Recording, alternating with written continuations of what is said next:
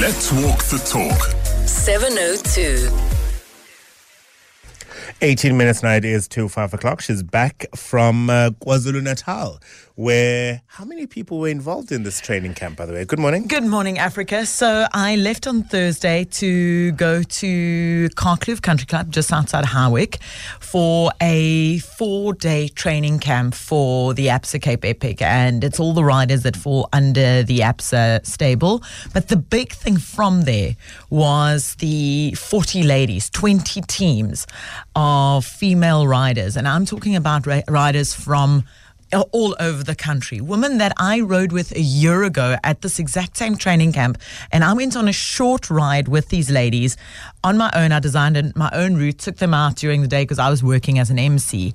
These were ladies that were doing five or 10 Ks a year ago with me that are now in the training camp. And I watched in a year how these incredible women have just transformed into mountain bikers and gearing up for the ABSA Cape Epic. And it is just mind blowing to see how uh, a program, and it's called She Untamed, has just grown cycling uh, and and grown women cycling. And that's the most important is, is getting more women on bikes. And I thought I'd get hold of Caroline Matsimela. We have spoken about her before. The podcast is around uh, on our primemediaplus.com website.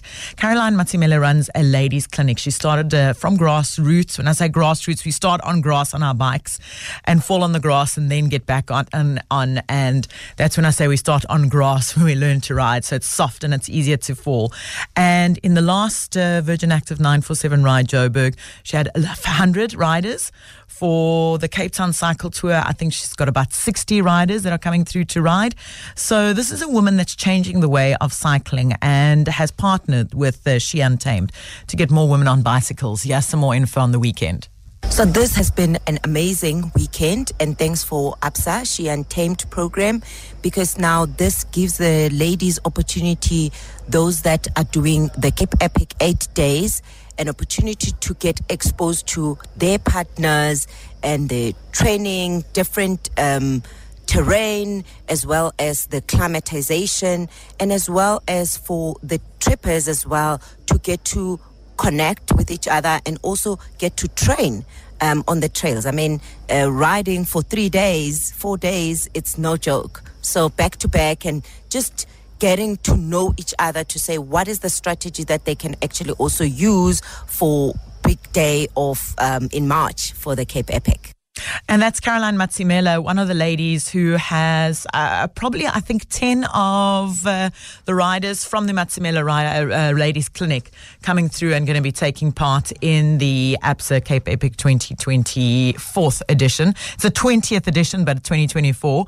And just to show you how the She Untamed program has grown, in 2019, it was 18 all women teams in total in total at the ABSA Cape Epic.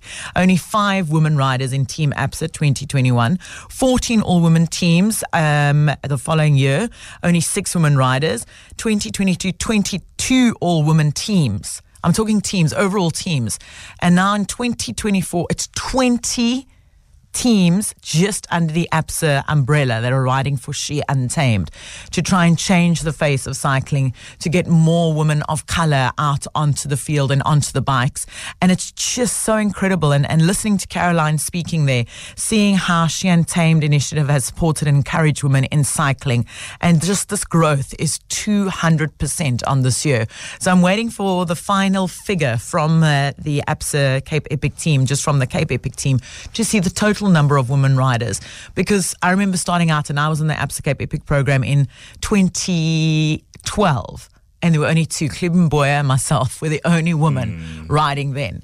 And now, just seeing how this program has grown and to see how many women are on bikes is just incredible.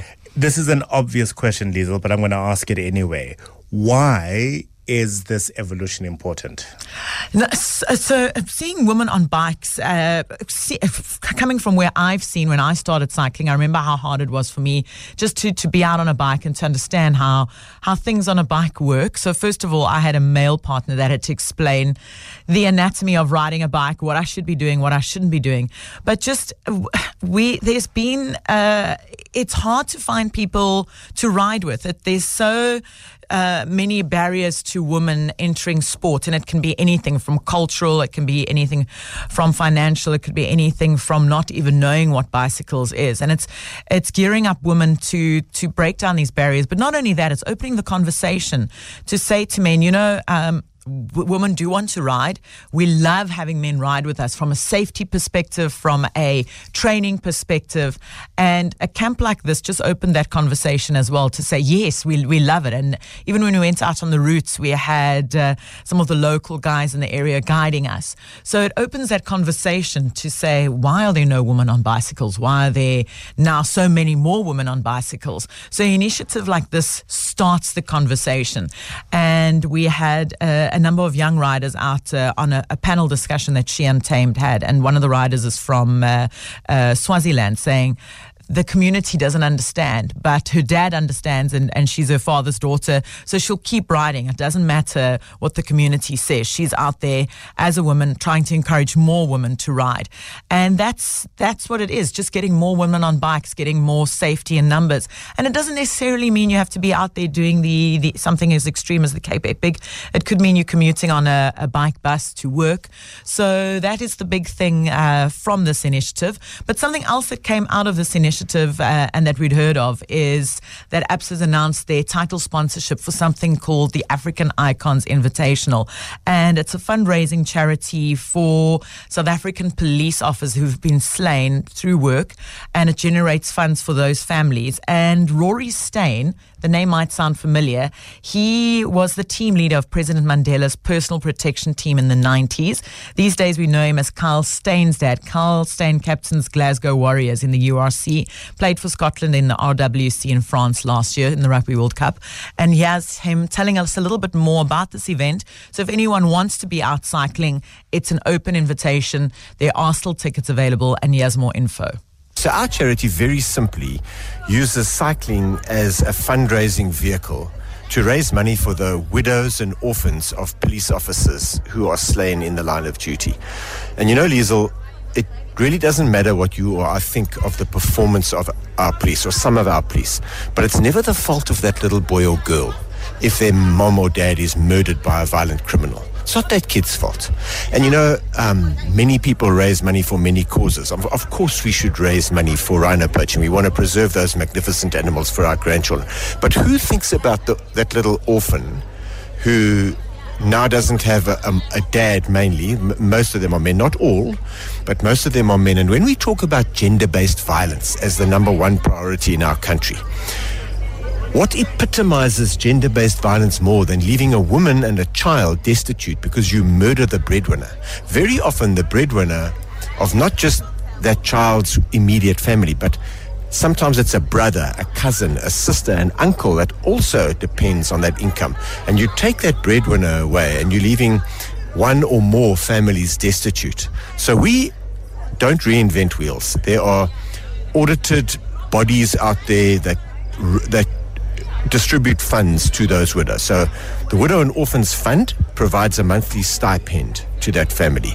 The South African Police Service Education Trust pays for the education of their child from kindergarten to tertiary. So all we do is we use cycling.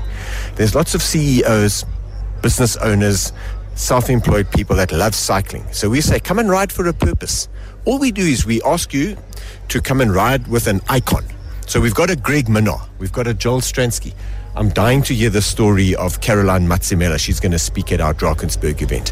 And they, they tell their life story. So you get a leadership element, and people will pay a few hundred or a few thousand rand to come and ride with those icons. That's all we do. And then we give those organizations the money and they distribute it to those families. That's who we are. So where you can find out more very simply is on the web www.africanicons, plural, .org.za. And that's just Rory Steyn talking about African icons. We spoke about uh, what happened over the weekend with the Cape Epic Training Camp. This is a ride that's available, and tickets are still available for any mountain biker. The 22nd to the 25th of February uh, through the Drakensberg. It's going to be spectacular, and I look forward to giving you feedback from there as well. I'll probably hop onto my bike and No go and participate there.